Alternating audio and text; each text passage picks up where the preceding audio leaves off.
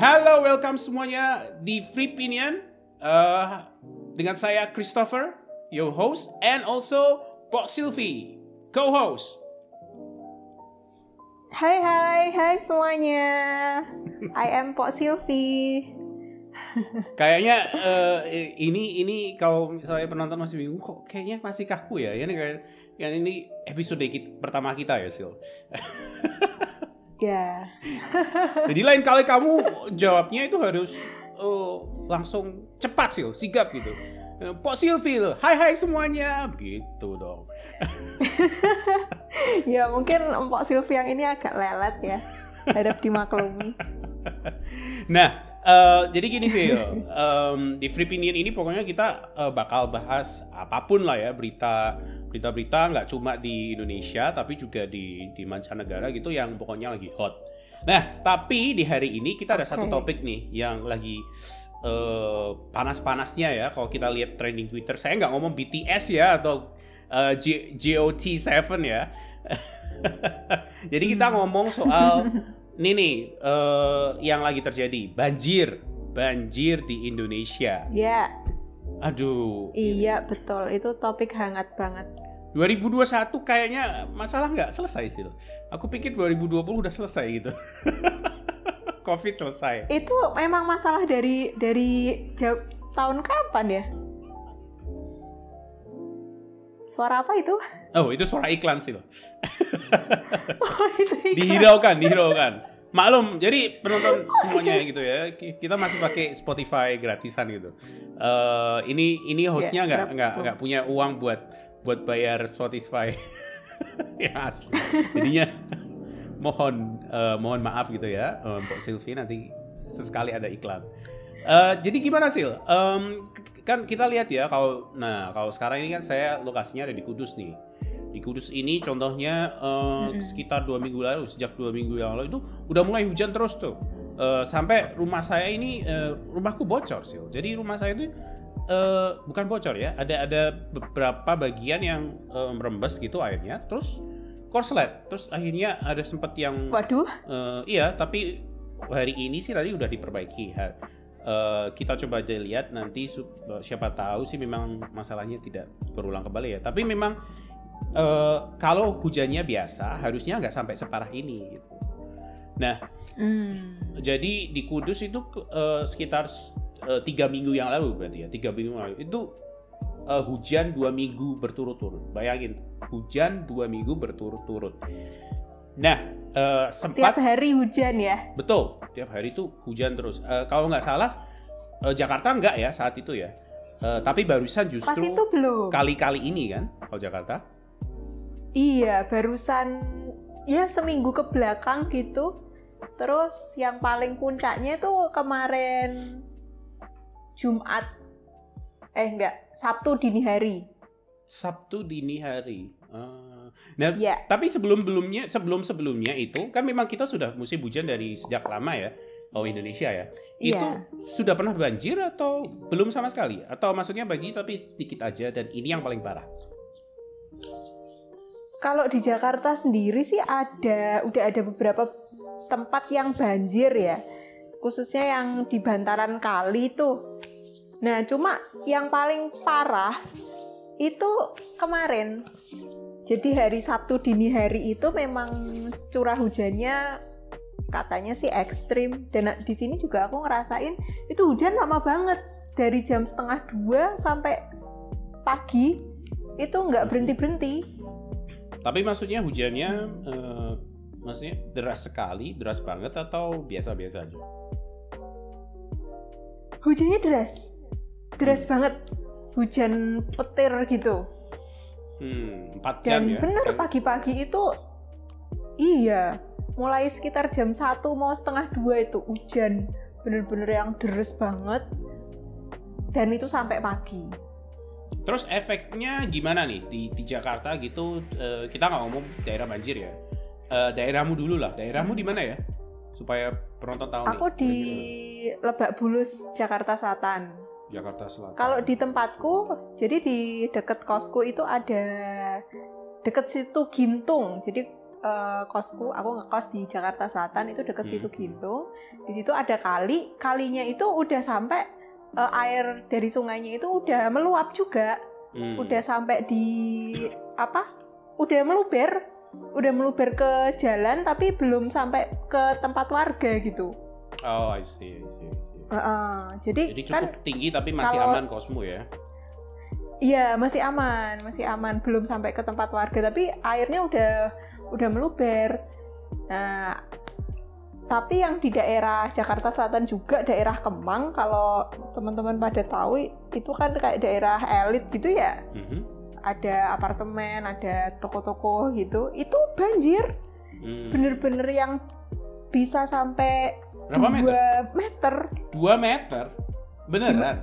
2 kalau meter. kalau dua, It- dua meter itu di pem, dua meter itu di pemukiman warga yang di deket apa eh, sungai ya Tuh, sil, gitu. sil, Tapi bentar, ya bentar. sampai di Ini beneran nih 2 ya. meter. 2 meter itu saya berarti aku kelep ya? Iya kelap, itu kelap beneran. Wow. I'm not Wow. eh, I'm not lying itu parah dan apa namanya yang di agak tingginya sedikit yang nggak di deket sungainya ya sampai mobil itu tenggelam. Mobil itu berapa meter? Wow. Tinggi mobil ya gitu. mobil paling 1,8 kali ya.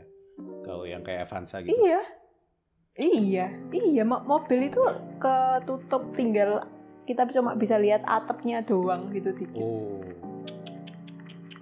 Berarti cukup dalam ya. Aku pikir itu paling mungkin cuma Iya. satu meter atau satu setengah meter. Karena maksudnya gini, eh, kamu tahu kan, memang Jakarta itu kan langganan banjir ya. Eh, maksudnya sejak Hmm. Kita nggak ngomong maksudnya, oh karena gubernurnya sekarang jelek atau gimana. Enggak, karena memang di se- sejarahnya siapa pun gubernurnya itu memang langganan Ya. banjir kan. Di, eh, ada ada ada banjir set- biasanya sih ngomong se- setelah beberapa tahun periode intinya biasanya sih ngomongnya begitu. Nah, nah, tapi eh, makanya apakah memang yang sekarang itu eh, banjirnya itu eh, lebih parah atau sama aja atau lebih ringan daripada yang dulu? Tapi bukan berarti maksudnya lebih ringan itu nggak parah ya karena tadi kamu bilang 2 meter itu kan ya berarti ngeri juga tuh apalagi di kawasan elit gitu ya. Mm-mm. Ya, eh, jadi kan selama aku di Jakarta, aku kan di Jakarta Diceritain sejak tahun uh, berapa sih biar penonton tahu nih? ya per Februari ini tuh aku berarti udah aku dari 2019, berarti Hmm. udah dua tahun ya. Ya. Nah, mhm. selama aku dua tahun di Jakarta ini, aku ngalamin banjir, berita banjir di Jakarta yang parah itu yang pertama tanggal 1 Januari 2020.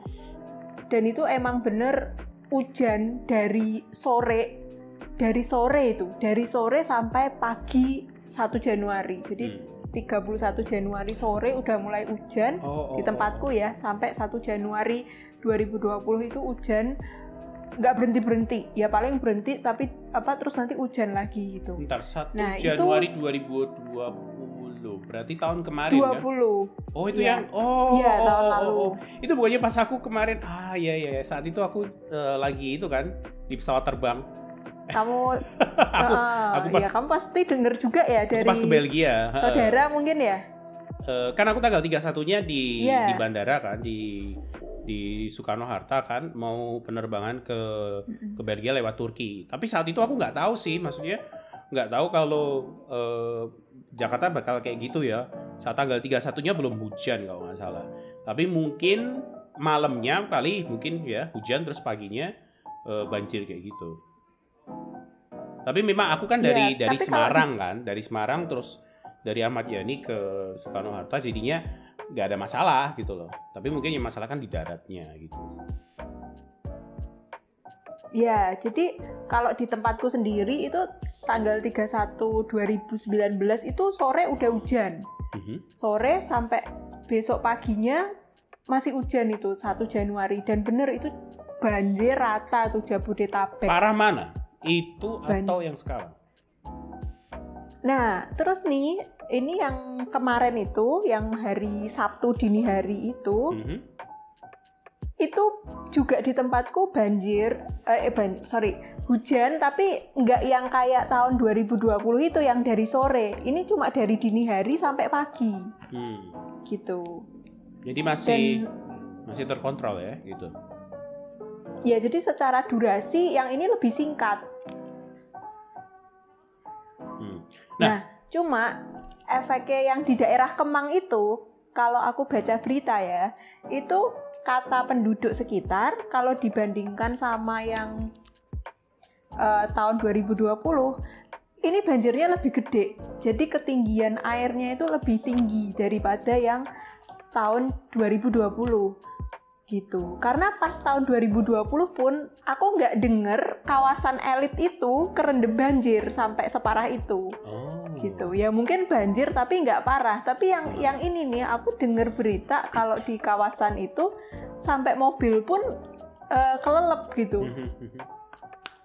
uh -uh, jadi jadi bisa dibilang efeknya per daerah aku nggak nggak tahu ya tapi untuk daerah itu sendiri yang tahun ini lebih parah jadi kalau memang kita lihat memang kalau aku lihat dari pemberitaan TV juga sama ya kalau nggak salah itu tahun lalu memang uh, lebih gawat lah istilahnya lah ya uh, sampai semuanya hampir lumpuh uh, semua aktivitas. Iya, nek tahun lalu itu kayaknya merata gitu loh iya, hujannya itu. Itu sampai kalau nggak salah sampai uh, apa teman kerjaku di di Jerman sampai tanya, eh gimana kabarnya di di Indonesia? Katanya banjir ya kayak gitu. Jadi memang sampai uh, berita di internasional mereka tahu ya ada kondisi seperti ini. Tapi kayaknya yang tahun ini lebih penting. Cuma mungkin ya ya untuk beberapa daerah kayak di Kemang itu kita kan nggak tahu. Pasti banyak eh, faktor-faktor uh, kan. Mungkin ada faktor yang memberatkan yeah. lagi seperti itu. Nah tapi uh, um, kalau jadi in, kamu merasa memang bener uh, memang memang secara umum memang lebih lebih mendingan sekarang ya? Atau gimana? Kalau secara keseluruhan Jakarta mungkin kayaknya mendingan sekarang gitu. Karena kalau yang tahun lalu itu hujannya tuh kayak merata gitu Jabodetabek. Jadi banjirnya itu lebih banyak gitu kali ya. Hmm. di setiap daerah itu mengalami banjir. Cuma kalau yang ini itu kayaknya ada daerah yang tahun lalu banjir tapi tahun ini nggak terlalu parah. Nah, kalau sekarang ini udah surut belum di di sekitar kamu atau di beberapa tempat yang lainnya atau masih masih ada yang banjir? Yang udah sampai udah berapa Kalau ini berarti? Eh, ini kan udah ini kan udah jam 8 malam ya. Hmm, Kalau tadi sih aku lihat yang sore itu untuk daerah itu masih kerendam sih, cuma nggak separah kemarin karena uh-huh. hujannya pun terakhir hujan itu di tempatku uh, dini hari tadi juga. Jadi ini hari Minggu ya. Jadi Minggu dini hari sekitar jam satu lebih dan itu juga nggak lama, cuma sampai jam 2 apa ya? Kalau nggak salah. Terus habis itu nggak hujan lagi. Hmm. Jadi mestinya ya udah lumayan surut sih karena setelah itu nggak ada hujan lagi. I see. Ya, kalau aku, nah ini kita bandingin maksudnya sama ya itu kan daerah di Jakarta ya. Kalau kita ngomong lihat ya. kalau di sekitar sini ya berarti di jalur Pantura nih paling dekat sama Kudus berarti Semarang ya. Uh, dan kamu ya. juga tahu kan Semarang itu kan posisinya kayak si Jakarta, jadi mereka tempat kota metropolitan walaupun Jakarta memang jauh lebih besar tapi Semarang juga pemukimannya banyak gitu dan dan memang permukaan tanah itu juga turun walaupun mungkin relatif lebih sedikit daripada Jakarta dan uh, yang aku lihat memang ya biasa ya mereka tahunan itu biasanya di daerah stasiun uh, stasiun apa namanya Poncol? Eh bukan ya? Stasiun apa tuh namanya? Eh bukan stasiun terminal ya terminal Terboyo. Mantan terminal Terboyo maksudnya. Hmm. atau di depan rumah sakit Sultan Agung itu di Jalan Kaligawe biasanya banjir terus kan. Dan di tahun ini juga ya, jadi kemarin tuh. aku sempat cerita kan kemarin ada saudaraku yang yang mestinya ke Karyadi tapi karena uh, tertentu dia dia harus uh, kontrol uh, di rumah sakit uh, Sultan Agung.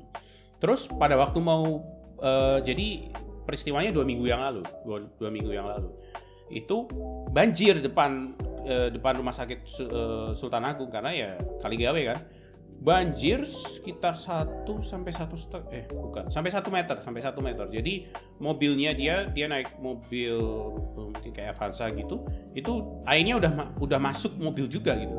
Jadi memang tinggi hmm. banget kan. Terus akhirnya dia tinggi uh, mobilnya akhirnya ditinggal di rumah sakit Sultan Agung. Terus dia sama suaminya pulang uh, pulang ke Pati gitu uh, naik truk atau apa gitu. Ya ampun. yeah ini juga nah, ya karena mobilnya udah nggak bisa lewat gitu ya Grace. Iya jadi daripada rusak kan karena itu kan air ya. air di Semarang itu kan uh, air payau sebenarnya kan. Karena dekat sama itu kan oh, kan daerahnya deket banget sama, sama laut. laut. Deket banget yeah. sama laut. Nggak cuma deket tapi deket banget itu jadi uh, rawan banget kalau uh, apa airnya asin terus bisa korosi kan. Nah tapi uh, terus kemarin aku nih tanya sama saudaraku yang uh, tinggal di Semarang, eh gimana Semarang katanya banjir kayak gini gini gini. Terus dia bilang, iya sih sebenarnya uh, apa namanya uh, sebenarnya uh, banjir, tapi nggak nggak nggak menyeluruh gitu loh. Jadi di kota-kotanya itu nggak nggak sempat banjir. Ya kota-kotanya nggak sempat banjir, cuma daerah-daerah tertentu aja. Dan sudah surut. Jadi surutnya agak cepat juga. Nah, uh, saat kakakku nih, kan kakakku balik juga ya saat Chinese New Year. Jadi dia balik, itu dia lewat sempet macet tapi masih oke okay lah. Katakanlah airnya masih bisa dilewati, sekitar katakanlah mungkin 30 sampai 40 cm. Jadi kalau mobil masih oke okay, seperti itu. Nah, tapi intinya di kalau di Kudus, nah sedangkan kalau di Kudus cuma daerah-daerah rawan banjir aja yang yang memang biasa banget banjir itu uh, kebanjiran. Tapi yang daerah-daerah lainnya yang dulu dulunya agak rawan banjir itu tidak nggak sampai banjir. Jadi uh, overall masih oke okay sih tahun ini kalau aku lihat. Nggak nggak separah uh, tahun-tahun yang pernah lebih parah lagi ya mungkin tahun lalu kali ya. Nah, iya. Uh, tapi uh, uh, gimana? Gimana? Uh, kamu tadi bilang apa? Tapi kenapa? Uh, enggak sih, cuma aku mikir aja sebenarnya kalau banjir ini kan uh, udah bisa diprediksi ya sebenarnya dari BMKG itu terutama tentang curah hujan gitu. Uh, sebenarnya menarik. Tapi mungkin pertanyaan eh per, perkataan peringatan itu, ke masyarakatnya aja sih. Uh, jadi jadi sebenarnya gini sih, kalau kita ngomong dia sudah bisa diprediksi, diprediksinya kapan? Kapan dia memprediksinya? untuk kapan? Jadi, terus kemudian uh, seberapa besar? Oke okay, lanjutin enggak jadi mungkin ini ini ini yang belum nah ini dia nih. Mungkin harus banyak edukasi gitu ya ke masyarakat. Jadi BMKG dan LAPAN lembaga antariksa itu dia sudah punya alat untuk memprediksi curah hujan dan apa itu kayak istilahnya terbentuknya awan ya yang menyebabkan hujan itu sudah di, bisa diprediksi secara tepat kapan? sampai ke waktunya kapan. Kapan? Dan sebenarnya eh, banjir tanggal 20 kemarin itu itu dari BMKG dan 8 udah ngasih peringatan bahwa iya, di tanggal 19 kapan? dan tanggal 18 I know. Jadi tapi, itu muncul di berita. Ya, ya, itu muncul di berita. Bukan, bukan, bukan, bukan. Itu itu khusus di Jakarta ya. Itu khusus di hey, Jakarta. Hey, hey, hey. Jadi understand. tanggal jadi itu udah udah dikasih peringatan kalau tanggal 19 dan 20 akan ada hujan dengan curah hujan yang tinggi dan itu berpotensi banjir. I understand. Udah Tapi ada peringatan seperti pertanyaanku itu. Pertanyaanku adalah kapan dia mengumumkannya? Sebelum banjir. Iya, kapan? Itu sudah dikasih tahu. Berapa hari yang lalu? Tanggal it, itu ini khusus Jakarta ya aku ngomongnya iya, ya. Kita kita uh -uh. aku nggak aku nggak ngomong katakanlah kota kecil kayak Kudus atau Semarang enggak, kita ngomong yang ibu kota lah. Itu diprediksinya kapan? Itu sudah dipred itu muncul di berita tanggal 18 Februari. Dan banjirnya kan kemarin toh tanggal 20. Exactly. Nah, sebenarnya sih, jadi uh, kalau aku ya, kalau nah kita kita kan kita kan bisa ngulik lagi nih, ngulik lagi. Uh, terus kira-kira yang menyebabkan banjir itu apa? Kan gitu ya. Jadi uh, karena karena kamu kamu tadi kan kita sebenarnya sudah diperingatkan, tapi apa gunanya diperingatkan kalau memang tidak ada yang bisa dikerjakan? Eh? Ngerti maksudnya ya? Nah, ya ya oke. Jadi ini sih jadi sebenarnya ini yang menarik juga ya. Jadi kan kita sudah sebenarnya kita sudah ada istilahnya alat untuk mendeteksi dini eh, kapan curah hujan yang sangat tinggi dan berpotensi untuk menimbulkan banjir itu terjadi. Nah, tapi masalahnya kan benar, kita nggak bisa mengontrol hujan itu mau turunnya kapan. Cuma kita memang bisa, yang bisa kita lakuin ya pencegahannya supaya tidak terjadi banjir gitu kan. Which is dari pihak pemerintah mungkin ya uh, gimana sih tata kelola drainase sebuah kota itu supaya kalau misalnya turun hujan dengan curah hujan yang cukup tinggi, kota itu nggak banjir gitu kan. Tapi kalau misal memang belum ada uh, apa namanya belum ada yang seperti itu ya at least uh, peringatan itu disampaikan ke masyarakat gitu loh. Supaya nggak istilahnya nggak tiba-tiba banjir bandang. Karena itu terjadinya dini hari yang mungkin orang juga masih tidur ya atau ya itu jam hmm. orang tidur ya. Terus tiba-tiba mereka kebanjiran gitu. Ya ini setidaknya aku akan memberikan dari dari salah satu pandangan ya dari dari dari sudut pandang uh, pemerintah uh, provinsi uh, Jawa Tengah gitu ya atau Kabupaten hmm. Semarang.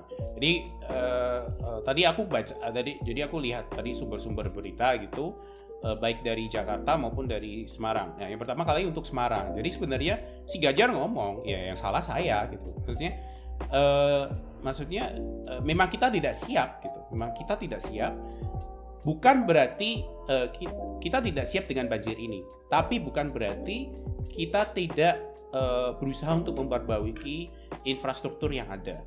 Jadi kalau kita lihat ya, maksudnya gini, kalau uh, kalau aku ngomong nih maksudnya uh, Kudus ya, aku aku jujur aja ya, maksudnya aku nggak tahu maksudnya secara secara yang lain-lain gimana, uh, apa namanya wali kota Kudus atau uh, Bupati Kudus dulu, tapi kalau nggak salah Mustafa ya, Mustafa itu baik jadi Mustafa itu saat pemerintahannya dia membuat gorong-gorong kudus kan. Kamu malah ngerti sendiri ya karena kamu di Kudus saat itu kan.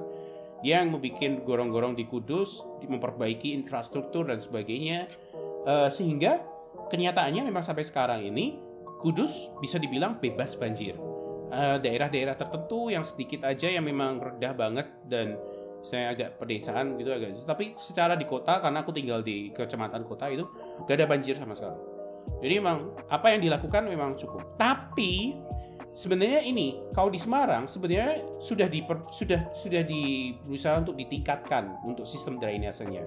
Normalisasi atau pe, pengadaan pompa-pompa. Cuma memang yang mereka tidak dapat prediksi adalah jumlah curah air yang masuk dalam waktu bersamaan itu yang memang dikatakan uh, pada Ganjar jadi ngomong sendiri gitu bahwa ya memang kami gagal memprediksi bahwa apa yang sudah kami lakukan selama ini ternyata tidak cukup gitu. Nah, uh, tapi setidaknya kita kan berarti sudah dapat ukuran ya sekarang ya. Ya kan? Ternyata ukurannya nggak cukup. Ternyata dengan dengan pompa yang sudah dibikin pun ternyata kita masih kurang banyak nih. Katakanlah se satu jam di daerah ini mesti ditingkatkan uh, berat, berapa ratus meter kubik per, per jamnya. Itu yang harus untuk ke depannya dilakukan pemerintah uh, selanjutnya. Nah, sekarang balik lagi ke Jakarta. Nah, menurut kamu sendiri, apakah memang uh, Anis nih, Anis ya, kalau kita ngomong dia menjanjikan, oh 6 jam surut gitu ya. Uh, kamu sendiri sebagai uh, penghuni Jakarta gimana? Ya aku ini ya, mesti aku nggak mau komentar yang masalah Uh, Lo komentar ya nggak apa-apa. Ini kan gitu, kan kita free opinion gitu, jadi free opini kan. mau ngomong apa juga nggak apa-apa. Kan kita bebas, kan kita tidak menjelek-jelekan uh, sesuatu ya. Kita hanya uh... Oke oke oke. Waktunya saya berikan kembali. Iya, jadi memang kan uh, uh, banjir itu kan memang dipengaruhi sama curah hujan, intensitas intensitas curah hujannya dan durasi lamanya hujan itu ya. Kalau misalnya curah hujannya tinggi, tapi dia cuma 15 menit katakanlah gitu kan mungkin masih bisa ditampung sama sistem drainase yang udah ada. Tapi kalau curah hujannya tinggi dan dia berlangsung di durasi yang lama, itu pasti kan airnya banyak banget ya itu memang uh, sistem drainasenya sih yang bisa menampung jadi dia tuh kapasitasnya berapa untuk mengeluarkan air dari kota untuk ke sungai hmm. apa ke laut lagi gitu kan yeah. iya ya mungkin permasalahannya aku... sama kayak yang di Jawa Tengah tadi yang kamu bilang ya nggak cukup gitu hmm. apa untuk bikin uh, banjir itu surut dalam satu jam ternyata sistem drainase kita uh, nggak cukup gitu. Nah ini maafkan keudikan saya ya, tapi karena memang saya tidak di uh, Jakarta, jadi saya nggak nggak nggak tahu secara penuh. Tapi uh, Jabodetabek, kalau kalau kita ngomong Jakarta kan kita harus ngomong juga kota sekitarnya, apalagi kota tingginya. Karena kita tahu bahwa salah satu penyebab banjir itu adalah kota-kota di sekitarnya gitu. Karena mereka yang lebih tinggi, terus uh, curah hujan airnya semuanya itu uh, masuk ke Jakarta kan. Nah uh, Jabodetabek itu kalau kita ngomong Jabodetabek, apakah Anies itu memang uh, langkah apa namanya kekuasaannya itu di Jabodetabek atau hanya di Jakarta aja? Di Jakarta doang dong, kan dia gubernur DKI Jakarta. Hmm, okay, Kalau okay, okay. Detabeknya gubernurnya Pak Ridwan Kamil. Oh, I see, I see. Gubernur Jawa Barat, ya. Nah, kenapa aku ngomong kayak begini sih? Karena menurutku uh, jujur ya, kalau aku ngomong memang di satu sisi ada ada ada kesalahan yang dibuat si Anies nih ya, atau mungkin kalau menurutku salah langkah kalau dia ngomong atau menjanjikan sesuatu yang muluk-muluk intinya gitu 6 jam. Tapi uh, secara jujur aku tidak akan me menyalahkan 100% dari uh, si si Anies Baswedan ini sendiri ya karena memang tapi juga tidak berarti dia harus bisa lepas tidak berarti dia bisa lepas tangan juga. Karena menurutku ini adalah uh, gabungan uh, apa usaha gabungan yang harus dilakukan oleh Jabodetabek. Jadi bukan cuma Jakarta tapi kota-kota di sekitarnya juga gitu loh. Karena menurutku yang salah satu yang berpengaruh besar ya ya ya kota-kota di sekitarnya juga kan. Karena Jakarta kan istilahnya dapat air pembuangan. Ya kalau misalnya kotanya bisa langsung buang ke laut gitu nggak masalah ya. Tapi kan nyatakan nggak kan. Airnya pasti lewat Jakarta kan. nggak mau. Iya. Jadi uh, kalau dari yang aku tangkap ya untuk kejadian banjir yang ke yang kemarin ini itu pure gara-gara curah hujan yang tinggi di Jakarta. Memang di Jakarta kejadiannya itu ya Jabodetabek. Oh, gitu. Eh Jadetabek untuk Bogornya itu kayaknya enggak gitu loh. Jadi ini bukan yang banjir kiriman dari Bogor. Kalau Jakarta kan biasanya dapat banjirnya kiriman dari Bogor ya kan air lirnya mm -hmm. uh, untuk dataran tingginya kan di Bogor tuh. Terus dia turun ke Jakarta gitu kan ke laut.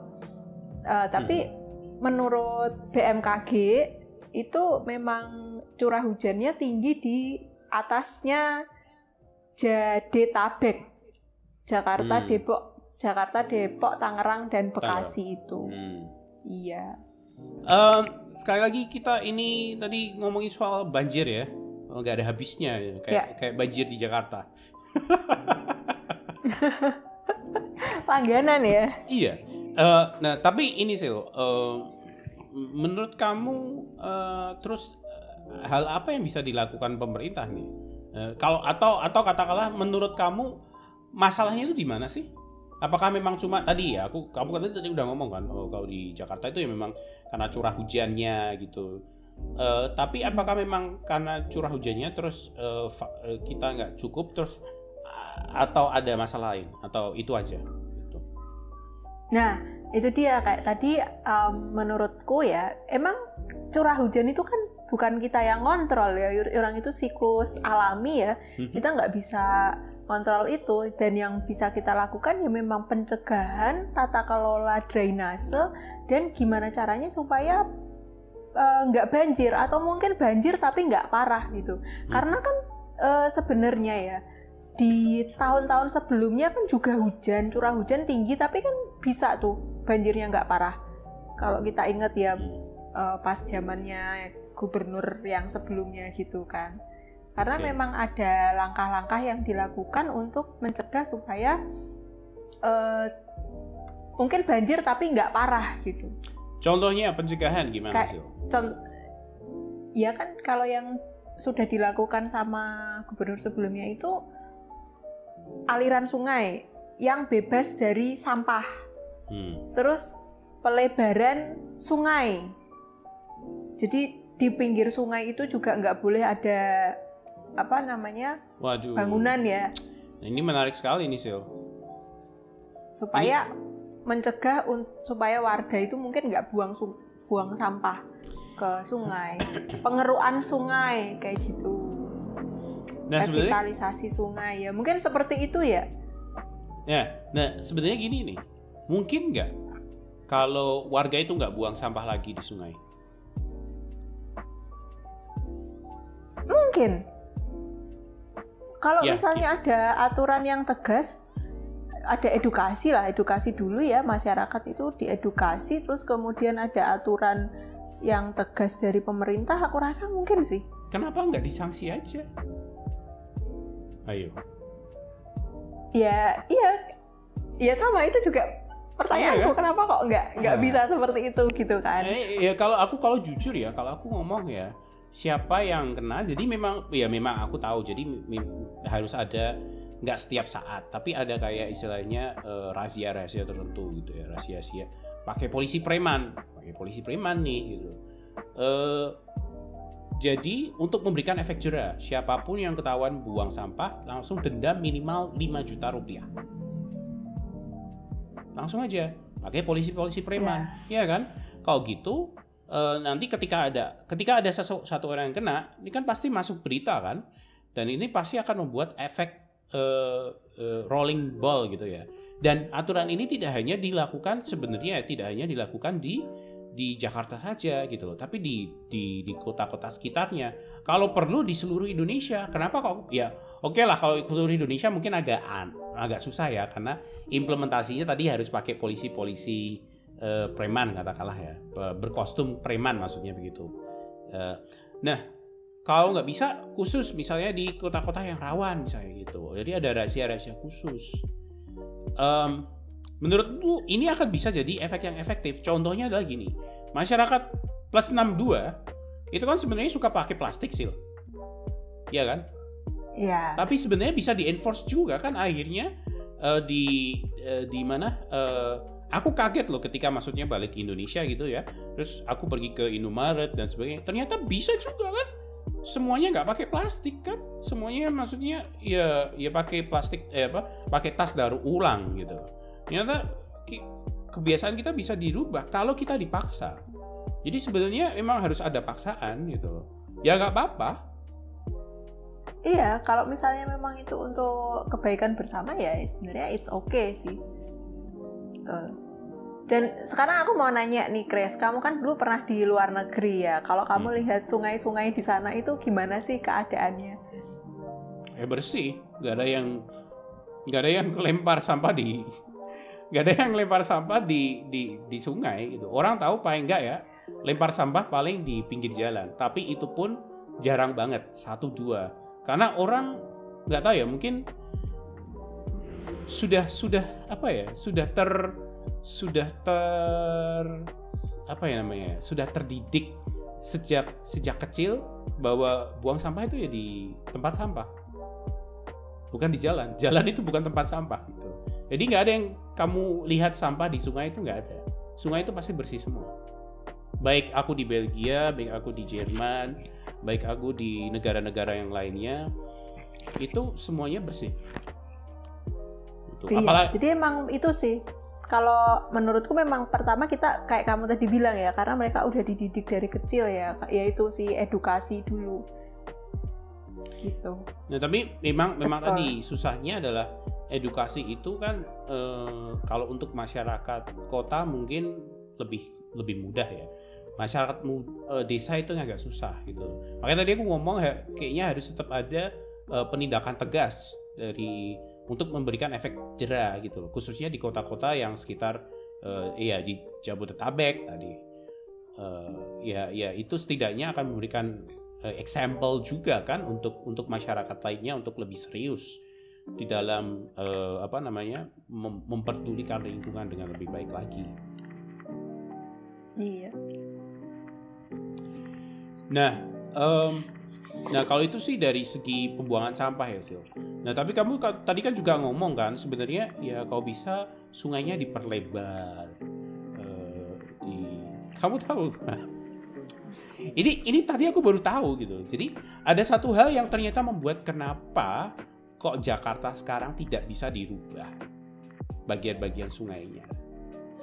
Maaf sekali uh, jadi ini aku dengarnya bukan dari aku ya tadi aku dengar dari YouTube gitu. Dari YouTube dari salah satu uh, apa anggota DPR atau anggota apa dari dari partai PDIP dia mengatakan bahwa karena karena ada janji ada janji dari Pak Bapak Anies ketika dia sebelum terpilih jadi uh, gubernur dia menjanjikan bahwa kalau nanti aku jadi gubernur tidak akan ada penggusuran itu yang dia janjikan ya yeah karena itulah salah satunya yang menyebabkan bahwa uh, tidak tidak bisa sungai itu tidak bisa diperlebar gitu Ya karena karena ada janji itu gitu. Padahal sekarang kalau kita melihat uh, kenyataannya oke, okay, sungai tidak bisa diperlebar, tapi yang sekarang ketika ada banjir terus ada dampak dampaknya itu kan besar banget kan?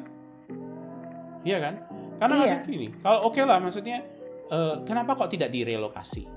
sekali lagi aku ngomong nggak penggusuran tuh hal yang salah ya kita harus tetap menghormati hak-hak e, rakyat kecil hak-hak rakyat, rakyat hmm. biasa gitu kita relokasikan atau kita kita berikan kompensasi tapi itu harus ditindak tegas loh maksudnya setelah di setelah diberikan kompensasi tidak memang tidak boleh ada orang yang pakai daerah situ lagi gitu ya contohnya yeah. kalau kita ngomong ya kenapa pemerintah bisa beli tanah mahal tuh buat Pertamina di di, di desa mana itu?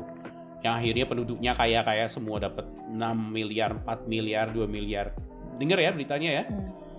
Kenapa kok? Belum sih. Uh, untuk Jakarta ya, dia tapi oke. Okay. Jadi intinya gini sih, ada satu kota, eh ada satu desa di di Indonesia yang aku nggak tahu ya apakah itu kilang di bawahnya ada kilang minyak atau mau dibuat uh, tempat penyulingan minyak oleh perusahaan Rusia itu yang bekerjasama dengan Indonesia. Akhirnya pemerintah beli tanahnya.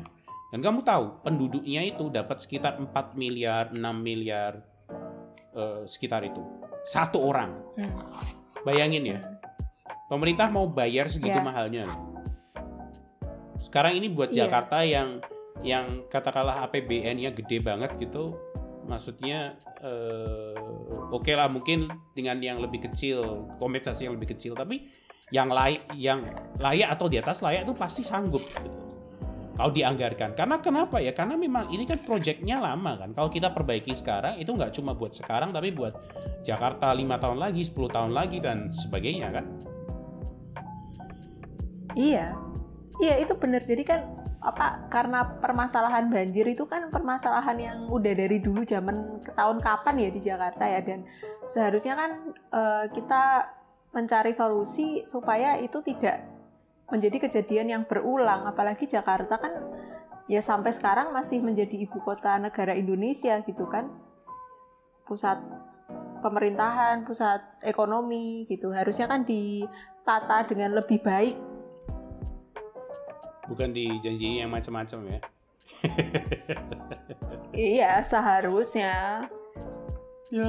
Jadi sih sebenarnya kalau dari pendapat saya pribadi ya saya setuju untuk masyarakat yang di sekitar sungai itu direlokasi supaya sungainya itu bisa diperbaiki gitu kan entah itu dilebarkan atau ya pokoknya supaya itu benar-benar untuk aliran sungai dan kalau misalnya terjadi banjir pun masyarakat yang tinggal di sekitar sungai itu nggak kebanjiran. Hmm, hmm. Karena maksudnya gini ya, ya aku jujur ya sih, maksudnya uh, sekali lagi aku tidak berusaha untuk menyerah, uh, maksudnya untuk uh, uh, ini adalah uh, Pak Pak Anies gagal dan sebagainya. Bukan, aku ngomong memang memang oke okay, memang ada kegagalan gitu ya, tapi satu sisi memang ini bukan ini bukan permasalahan yang mudah gitu. Jakarta itu adalah kota yang kompleks gitu ya. Uh, enggak cuma dia enggak cuma dia uh, maksudnya kita lihat ada sisi kumuhnya, enggak cuma dia ada ada sisi ada sisi apa uh, mewahnya, tapi ini adalah sebuah kota yang kompleks terdiri dari berbagai macam kalangan gitu, dari bawah sampai besar dan jumlah penduduknya itu luar biasa. Sedangkan uh, aktivitas yang dilakukan di Jakarta itu pun sangat-sangat uh, banyak sekali gitu dan dan Jakarta ini kan setiap tahun turun kan ketinggian air eh, ketinggian apa ketinggian daratannya turun kan uh, diperparah dengan hal itu gitu loh. Jadi uh, penggunaan air tanah yang dan sebagainya, pembangunan-pembangunan yang terjadi di dalamnya itu kan yang menyebabkan Jakarta semakin turun dan otomatis ketinggian air semakin naik kan. Uh, kota ini nggak sustainable kalau kalau aku ngomong dalam jangka panjang. Makanya kan memang ya, kamu tahu ada wacana untuk pemindahan kota ke Kalimantan ya. Kalimantan mana sih? Iya, ke Kalimantan. Kalimantan mana? Tengah ya atau mana? But aku lupa. Oke. Okay. It's okay.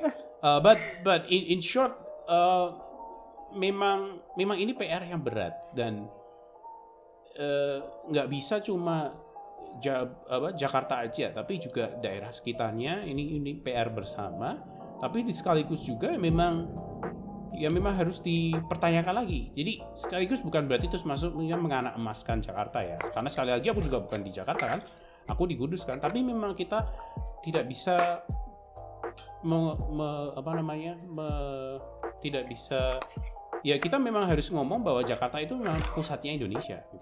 Segala aktivitas perekonomian ada di sana.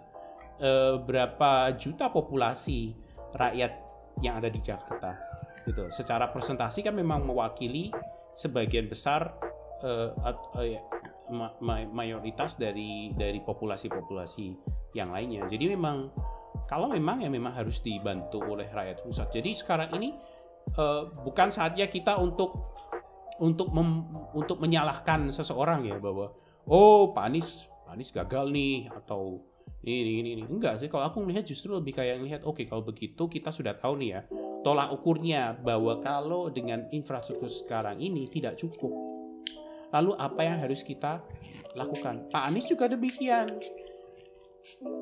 Walaupun memang dia sudah menjanjikan tapi kan kenyataannya tidak bisa kan? Maksudnya kalau kita tidak bisa kalau kita tidak kalau dengan merelokasi akan membantu uh, untuk menyelesaikan masalah banjir ini di tahun-tahun berikutnya harusnya dia harus berani menelan uh, ludahnya begitu meminta maaf kepada masyarakat uh, yang harus direlokasi dan kemudian membangun infrastruktur membangun drainase yang lebih besar yang bisa menangkap ini untuk untuk kepentingan nasional untuk kepentingan seluruh suruh itu. Karena aku ngomong memang ya kalau Jakarta misalnya mandek gitu pasti ada proses-proses dari daerah pun yang tidak bisa dilakukan kan? Iya. Iya mak uh, makanya apa ya, ya istilahnya kalau kalau gubernurnya ya memang kan harusnya memang intervensi dari pemerintah ya untuk ngatur supaya Jakarta itu nggak banjir lagi. Nah kalau men menurut kamu sendiri gimana sih? Apa nih yang harus ya menurut kamu gimana untuk mengatasi si si Jakarta tadi? Tadi kalau uh, tadi kamu ngomong tadi uh, apa? Uh, untuk masalah dari itu ya, terus drainase dan sebagainya, terus kemudian apa lagi nih sih menurut kamu? Uh, Ya sih, kalau aku sih lebih ke memang ke tata kota ya, tata kota supaya uh, kita itu nggak banjir lagi. Bener kata kamu Grace, kalau Jakarta itu kan tiap tahun ada penurunan tanah ya, mungkin karena pembangunan atau apa, dan mungkin kondisinya memang udah di bawah permukaan laut atau gimana sih kita ini. Nah cuma uh, ya misalnya kayak kota Belanda belum, gitu belum ya, sih, kota belum Belanda sih, itu kan kota belum Belanda sih. itu udah, kan dia ini udah sih, bentar, bentar, ya ya ya oke kalau, belum belum kalau belum udah di bawah ada di permukaan ini kalau udah di bawah bawah. permukaan laut kalau sudah kalau sudah Jakarta pasti lenyap sih karena Jakarta nggak ada kayak di Belanda. iya, nah makanya mungkin kita bisa bisa belajar ya dari negara lain gitu kan, gimana tata kota mereka supaya membuat kota yang ada di bawah permukaan laut aja nggak kebanjiran gitu. Itu kan sebenarnya emang masalah tata kota aja ya, Chris. Aku yakin itu bisa kok, bisa dilakuin asal memang ada keinginan yang kuat dari ya pemerintahnya sendiri gitu. Iya. Uh, di, di satu sisi juga harus didukung oleh uh, masyarakat ya yang yang mau mengorbankan um, ya yang yang mungkin harus berkorban gitu loh. Mungkin daerah-daerah tertentu baik aku nggak ngomong gini ini ini aku nggak ngomong nggak cuma masyarakat kecil ya. Kalau masyarakat kecil mungkin oh, kompensasi yang cukup bisa ya tapi uh, mungkin ada beberapa daerah kawasan elit juga yang harus di di, di diganti gitu atau harus diperbaiki gitu yang mungkin harus merelokasi orang-orang di sana dan belum tentu kan uh, orang-orang elit ini justru yang mau hengkang dari uh, rumah mereka gitu. Ini yang menurutku uh, sebuah pertanyaan yang menarik sih. Iya betul jadi memang bagaimana uh, kita membangun gitu ya mungkin bagaimana kita membangun tapi kita tidak mengorbankan lingkungan di sekitar kita juga ya hmm, hmm. karena kan dengan dengan dibangunnya dengan banyaknya pembangunan itu kan pasti ya kita udah udah diajarin lah ya kalau misalnya air itu ya yang nyerap ya tanah ya tapi kalau misalnya tanahnya udah jadi gedung, udah jadi beton gitu, eh, udah nggak ada pohon-pohon lagi, ya akhirnya ya kalau misalnya terjadi banjir, eh terjadi hujan tidak ada penyerapan air itu ke tanah atau uh, pohon tadi kan. Nah ini ini menurut kamu sih, uh, jadi jadi aku tadi ada satu pertanyaan ini sebenarnya dari dari aku ya. Apakah perlu dibikin uh, tembok air di Jakarta layaknya uh, Belanda. Menurutmu, menurutmu sekarang ini apakah sudah perlu diadakannya tembok air seperti Belanda atau masih oke-oke aja? Atau masih belum Untuk itu Untuk ini ya, untuk mencegah itu ya, apa maksudnya air laut ya? Hmm. Kalau tembok air itu? Uh, ya ya